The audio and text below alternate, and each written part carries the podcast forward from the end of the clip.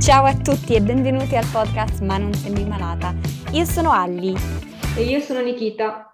e oggi abbiamo qui con noi Desdemona. Ciao a tutti e soprattutto grazie Ellie e Nikita di avermi invitata. Grazie a te. Siamo contentissime. Allora, vorresti incominciare raccontando un po' di te? Eh, quanti anni hai? Di dove sei? Allora, ho 22 anni e sono di Trieste, che è un piccolo paesino in una regione dimenticata dell'Italia, praticamente vicino alla Slovenia, dove c'è sia il mare che le montagne. Che bella cosa. Decisamente, perché in una mezz'oretta sei, c'è una mezz'ora di bus, dieci minuti in macchina, puoi andare al mare, puoi andare in montagna, sei in mezzo al bosco, sei in pieno centro, il che mm, è molto molto carino. Bello. Cavoli. Quanti anni hai? 22. 22, sei giovanissimo. Beh, io parlo così, ma in realtà ne ho solo due in più di te, dai. Quindi, però mi sento un po' più vecchia, non so perché. C'è quel qualcosa che mi fa avanzare di età, forse.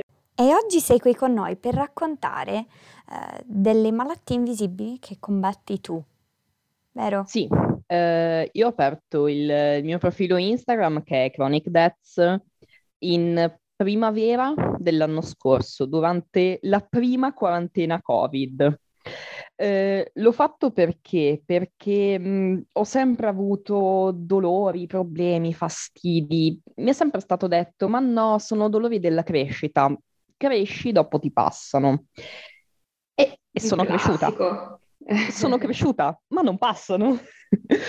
Quindi mh, visite su visite, discorsi vari, a un certo punto dico, sì, però cavoli, io ho queste diagnosi, questi sospetti, queste cose da parte dei medici, però insieme a, a tutto questo c'è un sacco di mare di nebbia che non sanno ancora definire, perché un sacco di problemi che ho, quan- che ho tuttora e che avevo soprattutto quando ho aperto il profilo, cioè un, an- più- un anno e mezzo fa, eh, i medici non sapevano ancora che cosa fossero. Per cui mi sono trovata a brancolare nel buio, dovendo cercare le risposte eh, per loro e mh, confrontandomi con un- una difficoltà nel trovare una, pers- una o più persone con problemi similari eh, sul vasto mondo di internet, al che dico, boh, ma sai cosa?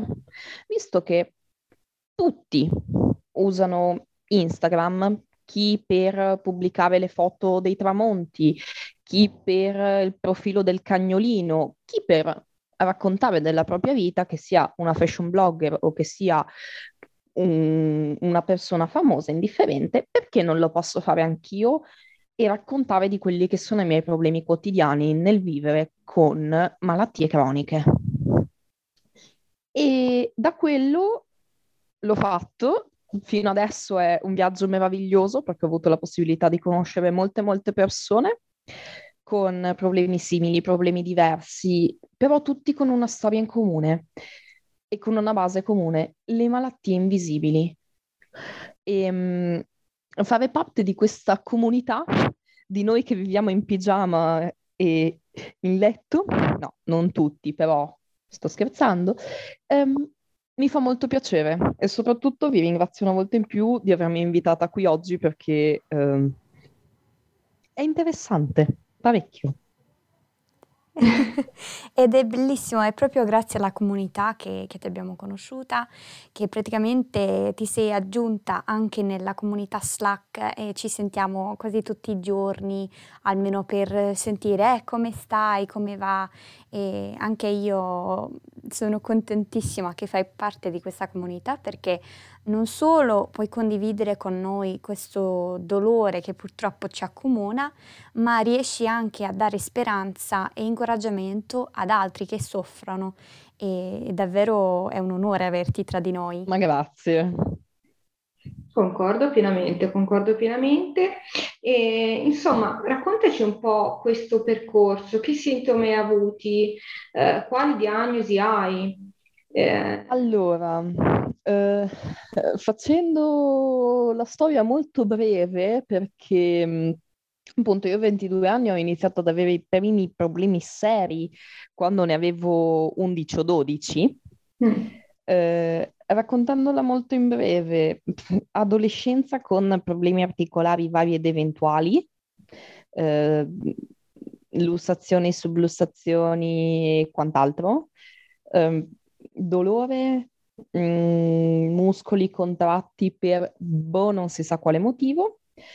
Eh, arrivo ai 18 anni, avendo comunque problemi con le ginocchia, eh, mi spunta sto dolore lombare alla spina dorsale atroce. Che cos'è, che cosa non è? Ernie discali multiple. Benissimo. Va, passa un po' di tempo, passano un due annetti circa, arriviamo appunto a mm, dicembre 2019, gennaio 2020, il mio corpo decide basta. Invece di mi fa male solo una cosa, inizia a fare male tutto completamente. Eh, gli antidolorifici fanno poco e niente e, e boh, da quello terapia del dolore, in primis a gennaio 2020 per vedere di darmi un qualcosa per stare meglio, tra virgolette, secondo loro pensavano fosse un qualcosa di transitorio, non fosse qualcosa di cronico. Ehm, al che mi propongono sta, sta terapia, faccio una seduta e dopo la seduta, cioè faccio la, sedu- la preseduta eh, del ti spieghiamo che cos'è e quant'altro. E, mm, erano delle, delle infiltrazioni sottocutanee sulla, sulla schiena in pratica. E mm, al che così parlando con la dottoressa mi aveva chiesto un po' la storia clinica, mi fa, beh, però ne hai di problemi per essere così giovane? Faccio, no, sì, però una cosa, lei che è medico, non è che a tutto questo c'è una spiegazione comune? E mi fa, non lo so, ma c'è il reumatologo alla porta accanto. Bussagli, digli, digli che ti ho mandato io. Mm, gli busso e tutto, risolve, mi fa fare degli esami genetici per eh, una tipizzazione allelica per cercare un po' di cose. Eh, viene fuori eh, una predisposizione genetica a eh, artrite psoriasica, psoriasi, sindrome di Behcet e ehm, sindrome di Raynaud's, se- che se non ho dimenticato qualcosa dovrebbero essere solo queste quattro. E, mh, faccio la visita col reumatologo e, e in esame fisico ho tutti e 18 i tender points della fibromialgia positivi. Diagnosi circa, nel senso che scrivono questa cosa, ma non mi scrivono esattamente che ho la fibromialgia. La, la diagnosi effettiva di fibromialgia mi è arrivata a luglio, nel mentre eh, pandemie Covid, ospedali chiusi, strutture private perché ero bloccata a letto dai dolori, una cosa e l'altra, faccio tutti gli esami possibili e immaginabili per escludere sindrome di Lyme, borrelia, ehm, sclerosi multipla e quant'altre, eh, tutti negativi. Dico, boh, ok, ma non Ma- mi sa- non mi torna tanto, ma ok. Ehm, a luglio mi fanno effettivamente la diagnosi di fibromialgia, solo che io nel mentre continuavo ad avere problemi coi nervi, avere eh, scariche elettriche sulle gambe più che non sulle braccia, così random. Capitava una volta ogni tanto, inizialmente, o avevo solo formicoli, parestesie sulle, sulle gambe, ma mi era stato detto che era causa delle ernie. A seguito di questo, appunto, scosse una cosa e l'altra cosa che, hanno- che ha portato i medici a, a farmi la, la risonanza per eh, vedere se poteva essere sclerosi multipla. Non è stato. Andiamo avanti, arriviamo a ottobre dell'anno scorso, quindi un anno fa, dove a seguito di eh, un ricovero in dei hospital mi tirano fuori la diagnosi di disordine neurologico funzionale. Nome lungo carino per dire c'è qualcosa sulla conduzione nervosa nel tuo cervello che non funziona. Però le strutture sono sane, sia le strutture centrali che le strutture periferiche sono sane, non hai problemi, tra virgolette, di quello, è un problema di conduzione. Però noi neurologi non te lo possiamo trattare. Eh, di, ok, cioè non c'è un farmaco per trattarlo, ok, cosa faccio? Me lo tengo? No, beh, cioè sì, te lo tieni, però mh, visto che secondo noi è praticamente ancora psicosomatico, soprattutto perché sei donna e hai 20 anni, ehm, vai dallo psichiatra. Ok? Vado dallo psichiatra questo in primavera quest'anno, perché poi tra una cosa e l'altra, chiusi, non chiusi, a me erano poi passate tanto fa che um, sono stata portata a pensare che fossero dovute, che fosse una, un effetto collaterale dei farmaci, visto che uh, quando li avevo, soprattutto il periodo dove le avevo più, più alte, ero sotto oppiacei o comunque derivati morfinici per il dolore. E, um, si ripresentano, faccio la visita con lo psichiatra, lo psichiatra mi guarda e mi dice sì, ok, per l'amore del cielo, magari fare due sedute di psicoterapia sarebbe anche utile, ma io questo non te lo risolvo, cioè questo non è un problema psichiatrico, no, cioè è, è qualcosa che deve indagare neurologia io non ci posso fare eh. niente. E, e in quel momento sicuramente ti sentivi, secondo me, si può dire, vendicata, nel senso che tu sei andata da questi dottori per dire, guarda, io non sto bene, ti hanno mandata psi- dalla psichiatra e la psichiatra ti dice di tornare da loro. Quindi non so, ti sentivi tipo una, cioè era una conferma che ciò che sentivi sì, era vero. In realtà eh, c'è un modo di dire molto simpatico che usava um, un, una dottoressa che ho, che ho, conosciuto quando mi mandava a fare le visite specialistiche e i risultati tornavano così, cioè eh, vai da Tizio, ti dice no, vai da Caio, Caio ti dice che ci fai da me, torna da Tizio.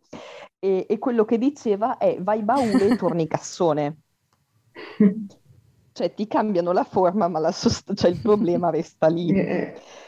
Per cui no, non tanto mi sentivo vendicata quanto appunto tipo la pallina da ping pong, la passi da una parte all'altra senza risolvere niente, tonda è, quadrata non diventa.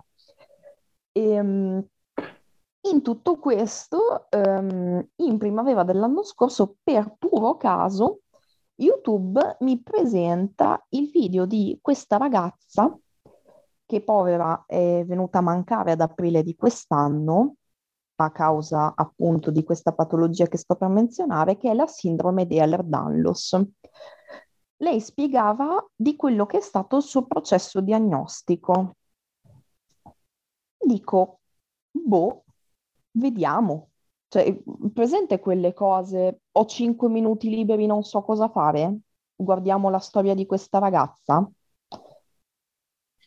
vedo eh, e mi, so, mi sono trovata davanti allo schermo del computer con una faccia da non ho parole, che cosa, cioè non tanto che cosa sto guardando in senso negativo, ma mi si sta aprendo un universo.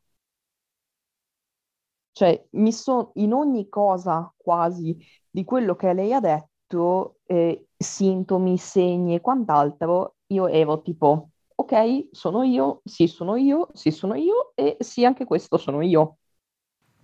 E non è, sicuramente non è bello perché tu vuoi stare bene, no? Però nello stesso tempo eh, dici, ok, finalmente, forse ecco la strada che mi porterà ad una risposta. Sì, nel senso, um, a un certo punto um, sono arrivata a patti molto facilmente con il mio corpo, nel senso che per un motivo o per l'altro, non continuativamente, ma a periodi, io ho preso, io ho preso e prendo antidolorifici da più di dieci anni. Sì. Che sia per periodi continuati o che sia un giorno sì e tre no. Uh, per cui a un certo punto sono arrivata alle strette col mio corpo nel senso, vuoi fare quello che vuoi, fai quello che vuoi. Ti ascolto nel senso che non faccio più di quello che mi permetti di fare. Però, tra virgolette, non è che mi sono rassegnata al fatto di stare male, ma mi sono rassegnata al fatto di avere delle limitazioni o di eh, dover vivere in modo diverso rispetto ad una persona sana. Sì. Il fatto di avere una diagnosi eh, per me, in questo momento, esattamente come era un anno fa, è eh, riempire una casellina che è ancora vuota, ma sulla base di quello andare a mh, mm, lavorare su quelle che sono le possibili migliorie, le possibili soluzioni. Mi spiego meglio, non mi interessa avere una diagnosi per avere una cura, anche perché eh, non ce l'ha mi interessa avere una diagnosi perché nel momento in cui so che il 99% dei miei problemi è dovuto a quello, so che devo rivolgermi a degli specialisti per trattarlo e a persone che conoscono quella sindrome, quella malattia, indifferente quello che sia, per lavorare su come ehm, migliorare, chiamiamolo, il rapporto con la quotidianità visto che ho appunto una malattia cronica. Non so se sono riuscita a spiegarmi bene di quello che intendo. Sì. Sì, sì, sì, sì, ti sei spiegata benissimo. E quindi ora hai eh, questa diagnosi di Ehlers-Danlos e se mi ricordo bene anche la spondiloartrite. Allora, um, la sindrome di Ehlers-Danlos per il momento non è ancora ufficiale, nel senso um, al 95% è quello. Uh, c'è il 5% che potrebbe essere sindrome da spettro di ipermobilità. Mm-hmm. Ok.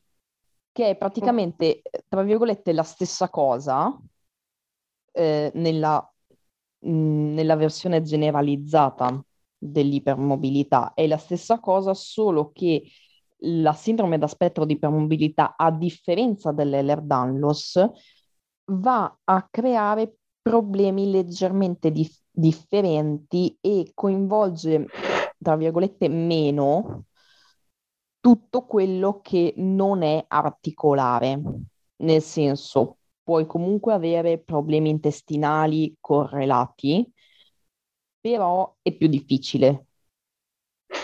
Per, per capirsi, una gastroparesi che sia anche leggera con una sindrome da spettro di ipermobilità è molto più rara, tra virgolette, è molto più difficile che succeda rispetto a un Ehlers-Danlos che sia ipermobile. Allora, per quanto riguarda invece la um, spondiloartrite, secondo i medici, per il momento è una spondilodisco-artrosi, nel senso um, ritengono che i miei dischi intravertebrali si stiano degenerando come in una persona che ha 60, 70 o 80 anni, nonostante io ne abbia 20. Perché questo? Perché non ho eh, i livelli di infiammazione tali da fargli pensare che sia un'artrite, nonostante io abbia predisposizione genetica ad averla, e non ho segni eh, sulle radiografie che potrebbe essere quello, cioè che potrebbe essere un'artrite. Mi spiego, questo lo ipotizzano perché, cioè, o meglio, non è che lo ipotizzano, mi dicono hai la spondilo, la spondiloartrosi, che rispetto all'artrite cambia nel fatto che non è autoimmune, è semplicemente processo degenerativo. Um, questo appunto perché sulle sulle radiografie no, sulle risonanze i miei dischi intravertebrali, invece di essere eh, morbidi come dei cuscinetti, sono più bassi di quello che dovrebbero essere perché sono disidratati. Però non ho eh, quelle formazioni ossee sui corpi vertebrali che li farebbero ricondurre ad, un'artros- ad, ad un'artrite. Mamma mia. Quindi hai delle tante diagnosi e come ti sei sentita durante questo periodo di così tante diagnosi in poco tempo? Ma eh, in realtà, eh, appunto, come dicevo prima, la pallina da ping pong è passata da una parte all'altra perché non avendo ufficialmente la diagnosi di artrite per i motivi che dicevo prima, non possono mettermi in cura per quello. Non avendo segni di malattie autoimmuni, quantomeno secondo quanto dicono i medici, non possono mettermi in cura per malattie autoimmuni, cura che sia o trattamenti che siano, eh, ripeto, non è un problema. Um, il fatto, cioè, mh, alla fine dei conti, quello che mi dicono è il tuo corpo si sta degenerando da solo tipo 40 anni prima di quando dovrebbe, non sappiamo il perché, e l'unica cosa che ti possiamo dare è antinfiammatorio e antidolorifico. Mm. Piccolo problema, ehm, l'antinfiammatorio non mi fa niente, il cortisone non lo posso prendere perché ehm, va a infiammare i tessuti e questo è un altro segno che al 95% ho l'Ehlers-Danlos perché eh, Ehlers-Danlos e cortisone non vanno per niente d'accordo. Gli antidolorifici non mi fanno niente per lo stesso motivo. E, e quindi eh, sei arrivata ad una risposta, ma purtroppo è un percorso mm, comunque eh, buio, non, non ci sono Ehm, risposte che illuminano la via. No, eh, vi faccio un esempio molto semplice. M- martedì ho detto, ok, sto malissimo, ho le clavicole che continuano a eh, lussarsi o sublussarsi e rientrare in sede, fa un male atroce, vado in pronto soccorso. Vado in pronto soccorso, gli faccio presente che molto probabilmente ho la sindrome di Ehlers-Danlos che può causare questo, mi fanno solo i raggi con una certa urgenza anche, dopodiché aspetto qualcosa tipo 5 ore e mezza per andare a vedere l'ortopedico che senza sapere nemmeno come si scrive Ehlers-Danlos, figuriamoci sapere che cos'è, perché per l'amor del cielo ci può stare che non ti ricordi esattamente come è composto il nome, anche se sai perfettamente cos'è. Però qui eravamo proprio al non so come si scrive e non so neanche che cosa sia. Guarda le, le lastre tipo due nanosecondi, no, ok, è tutto a posto, mi, mi tocca, mi, mi fa muovere, mi fa comunque l'esame fisico. No, no, boh, tutto a posto. Dico, boh, a me pare un po' strano che sia tutto a posto visto che mi continui a fare male e dubito che mi faccia male per niente. Arriva dal, dall'altra stanza, che lo, l'ortopedico va nell'altra stanza a fare un consulto, arriva sto infermiere tipo sono infermiere ortopedico da quando ho finito la laurea e ho 65 anni poco via, mi fa dove ti fa male? Gli indico dove mi fa male, mi sente tipo due secondi letteralmente, sente l'altra clavicola che in quel momento non mi faceva più male, mi fa, mm, sì, ma il legamento è, è così, però è il legamento che tiene. Scusi, tiene? Mi fa sì, per adesso ancora sì. Mm, insomma, tanta confusione in poche parole. Molta Ehm, confusione, molte opinioni, poche, poche certezze. mm, mm. Possiamo capire purtroppo, a volte per arrivare poi a una diagnosi ufficiale, davvero se ne passano di tutti i colori, ehm, dalla psichiatria, perché credo che tantissimi di noi ci sono, nel senso siano stati almeno una volta mandati lì, anche se non c'è niente di male alla fine, perché oh, eh, alla fine è normale. Eh, però insomma, ecco, se dico che ho dei dolori forti e lancinanti e mi mando in psichiatria mi girano un po' le scatole prima di farmi fare altri esami, anche no, cioè nel senso eh, è normale, no? Ehm, domanda, tu sul tuo profilo Instagram quindi sensibilizzi un po', no? Ciò che passi, ciò che hai, eh, guardando, visto che scrivi anche in inglese, cosa che è Sì, molto utile. allora, ehm, io sono madrelingua italiana perché sono nata qui e tutto, ma per abitudine da mm, circa sei anni uso più l'inglese che l'italiano, Ok, proprio nel quotidiano. Per cui eh, sì, cerco di sensibilizzare ogni tanto scherzandoci su, ogni tanto essendo seria.